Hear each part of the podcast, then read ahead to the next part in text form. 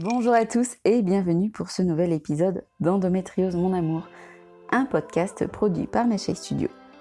Je suis Marie-Rose Gallès, patiente devenue experte en endométriose et autrice de trois livres sur ce sujet. Suivez bien les réseaux sociaux, le troisième arrive dans les prochains jours. J'utiliserai ici le féminin générique, même si je rappelle que l'endométriose peut toucher les hommes trans comme les hommes cis. Cet épisode est enregistré en partenariat avec Équilibre CBD. Équilibre propose des produits naturels à base de CBD pour se faire du bien de façon holistique. Les huiles Équilibre sont reconnaissables entre toutes avec leurs fleurs en suspension. Équilibre propose également des sels de bain au CBD, des infusions biologiques au CBD et la première huile de CBD hydrosoluble que vous pouvez donc dissoudre dans votre boisson préférée. Le CBD est un allié du quotidien quand on a une endométriose. Il peut effectivement jouer sur les différents types de douleurs, mais aussi les insomnies ou encore le stress lié à la maladie.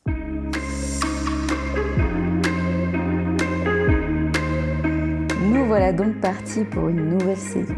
Une saison que j'avais hâte d'enregistrer car beaucoup d'entre vous ont écouté les épisodes pendant l'été. Ils m'ont envoyé plein de jolis messages. Même que je me suis fait gronder. Oui, oui, j'ai le droit. Euh, Marie-Rose, ils seront les épisodes là euh, qui viennent après le septième euh, bah, bah, C'est-à-dire que c'est pas enregistré, puis enfin, on, est en vacances. Alors le voici ce huitième épisode, et même on va prolonger les vacances. Je vais en effet évoquer ce que cela fait de voyager avec une endométriose alors que celle-ci nécessite souvent des soins réguliers et en profiter pour vous donner quelques conseils. Parce que malheureusement, on ne peut pas la laisser à la maison. On peut prendre des vacances du travail, de la ville bruyante, voire des enfants, mais pas de l'endo. Alors je précise que cela n'est pas une injonction à voyager. Dans une société euh, où coincée entre les photographies sur les réseaux sociaux et le tourisme de masse, il est tout bonnement interdit de dire que l'on n'aime pas voyager. Interdiction formelle de dire que non, on ne trouve pas cela reposant de devoir se farcir des heures d'organisation et de réservation, qu'on ne voit pas l'intérêt d'aller jusqu'à Bali pour y retrouver les gens que l'on croise toute l'année dans le métro, et qu'entre faire un lavement rectal et préparer sa valise, franchement, on préfère la première option. Inversement, vous pouvez aimer voyager et refuser que l'endométriose vous prenne cela aussi. Allez, attachez vos ceintures, pas besoin de faire vos valises. On s'envole pour ce nouvel épisode sans quitter notre lit.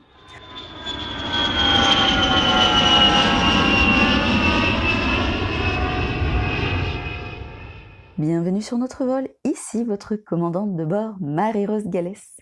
Commençons par faire un coucou par le hublot à celles qui, malheureusement, n'ont pas pu partir avec. À cause des douleurs qui les empêchent de rester assises et donc de prendre un quelconque moyen de transport, ou à cause des douleurs qui les empêchent de rester debout, voire de marcher. Pas idéal lorsque l'on veut faire du tourisme. Parce qu'elles ont trop de soins pour pouvoir partir plus de trois jours, ou encore qu'elles ont peur de se sentir mal en pleine visite dans un pays étranger. Tout cela a poussé certaines parmi vous à renoncer au voyage, qui dans ces conditions n'ont rien d'une partie de plaisir.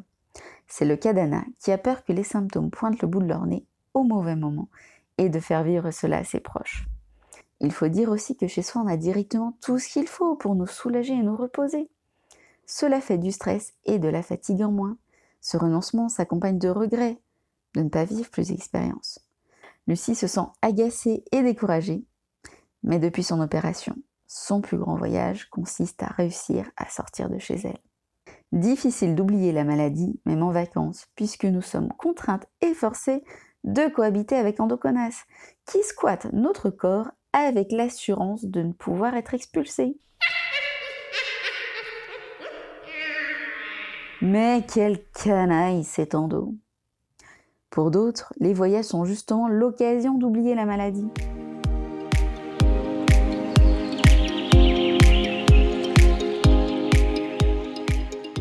Julie me raconte ce que les voyages apportent de positif. De belles découvertes, de l'émerveillement, se remplir de souvenirs positifs. Je bouge, je découvre des choses, je m'amuse, l'adrénaline me fait avancer et je ne pense presque plus à la maladie, ajoute Maëlle. Quant à Florie, Elle note qu'en plus de l'évasion mentale, elle bouge plus, ce qui est bénéfique pour son corps, et que le contact de la nature l'apaise. De son côté, Cilia se sent plus libre, plus détendue, et surtout, elle emmagasine un maximum positif pour les jours difficiles.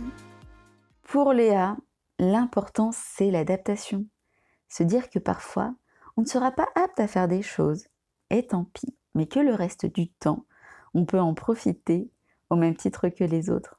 À mon sens, c'est dommage de se priver totalement. Cela dit, c'est parfois plus difficile à faire qu'à dire. Ainsi, Sibylle est tellement frustrée de devoir annuler les activités prévues qu'elle finit avec un torticolis tellement ça la crispe. Elle ajoute qu'il n'est pas facile de mettre de l'argent de côté en prévision d'un voyage et de se dire qu'à cause de l'endométriose, ça peut tomber à l'eau à tout moment.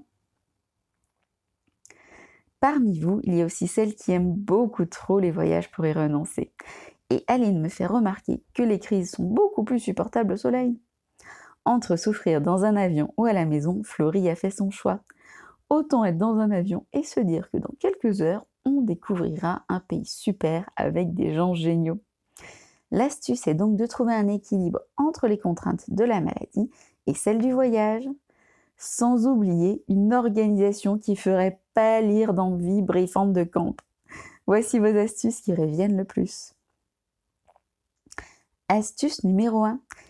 Évitez les plannings fixes. Comme ça, pas d'annulation. Et puis, c'est les vacances.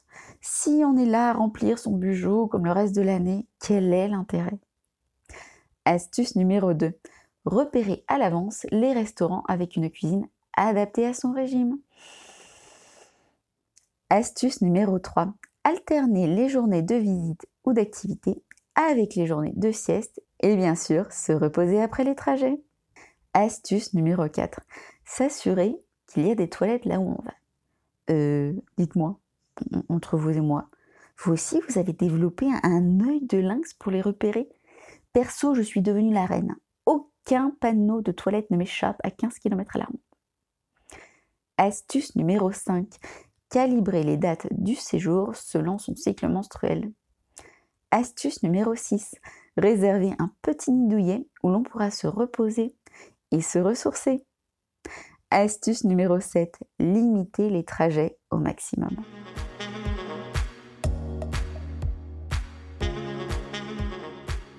L'organisation passe aussi par une valise adaptée. C'est parti pour emmener la moitié de la maison.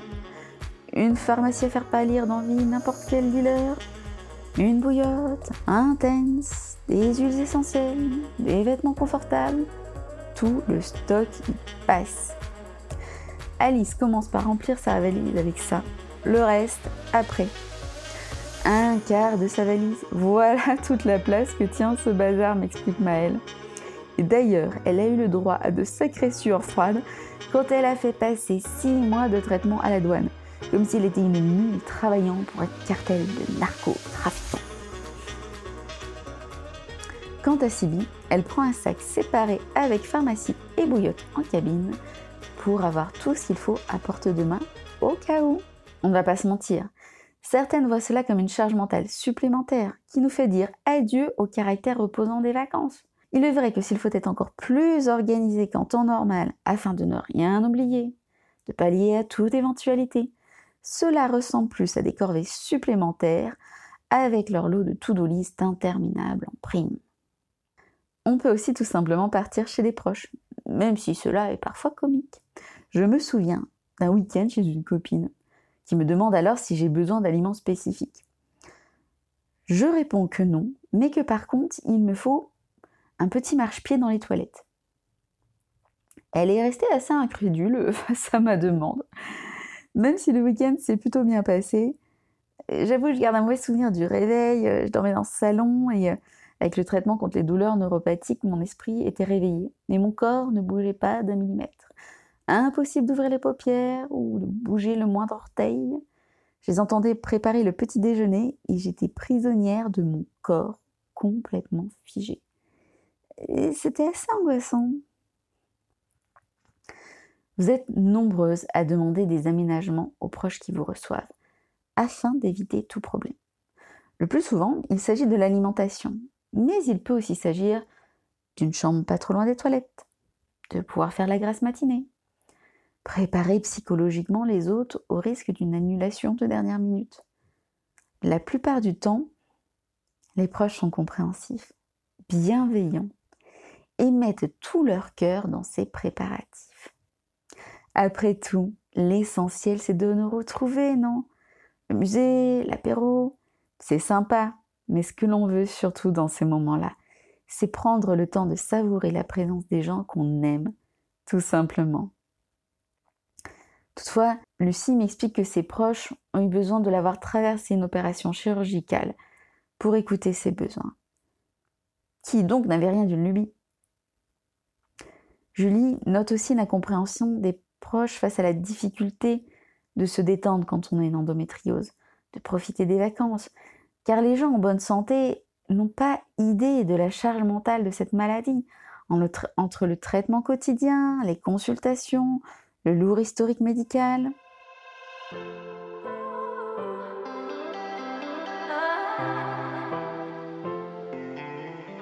L'endométriose est une contrainte ajoutée au voyage. Mais pour l'épanouissement personnel et le bien-être, c'est une bonne revanche sur la maladie que de se surpasser et de vivre ces expériences quand elles nous tiennent à cœur, nous dit Léa. Voilà l'essentiel, ce qui nous tient à cœur et faire en sorte de le vivre avec la maladie. Que ce soit une cure de sommeil et de Jane Austen ou un parcours d'acrobranche en pleine jungle. Je laisse le mot de la fin à Marie. Il ne faut penser à rien d'autre qu'à notre bien-être. Il est vrai que si les vacances sont aussi contraignantes que le reste de l'année, cela perd son intérêt. Voilà, c'est fini pour aujourd'hui. Je vous invite à vous abonner au podcast sur les plateformes d'écoute et à mettre des étoiles ainsi que des avis sur Apple Podcast. On se retrouve le mois prochain pour un nouvel épisode. N'hésitez pas à me suivre sur les réseaux sociaux pour ne pas manquer sa sortie. Prenez soin de votre santé.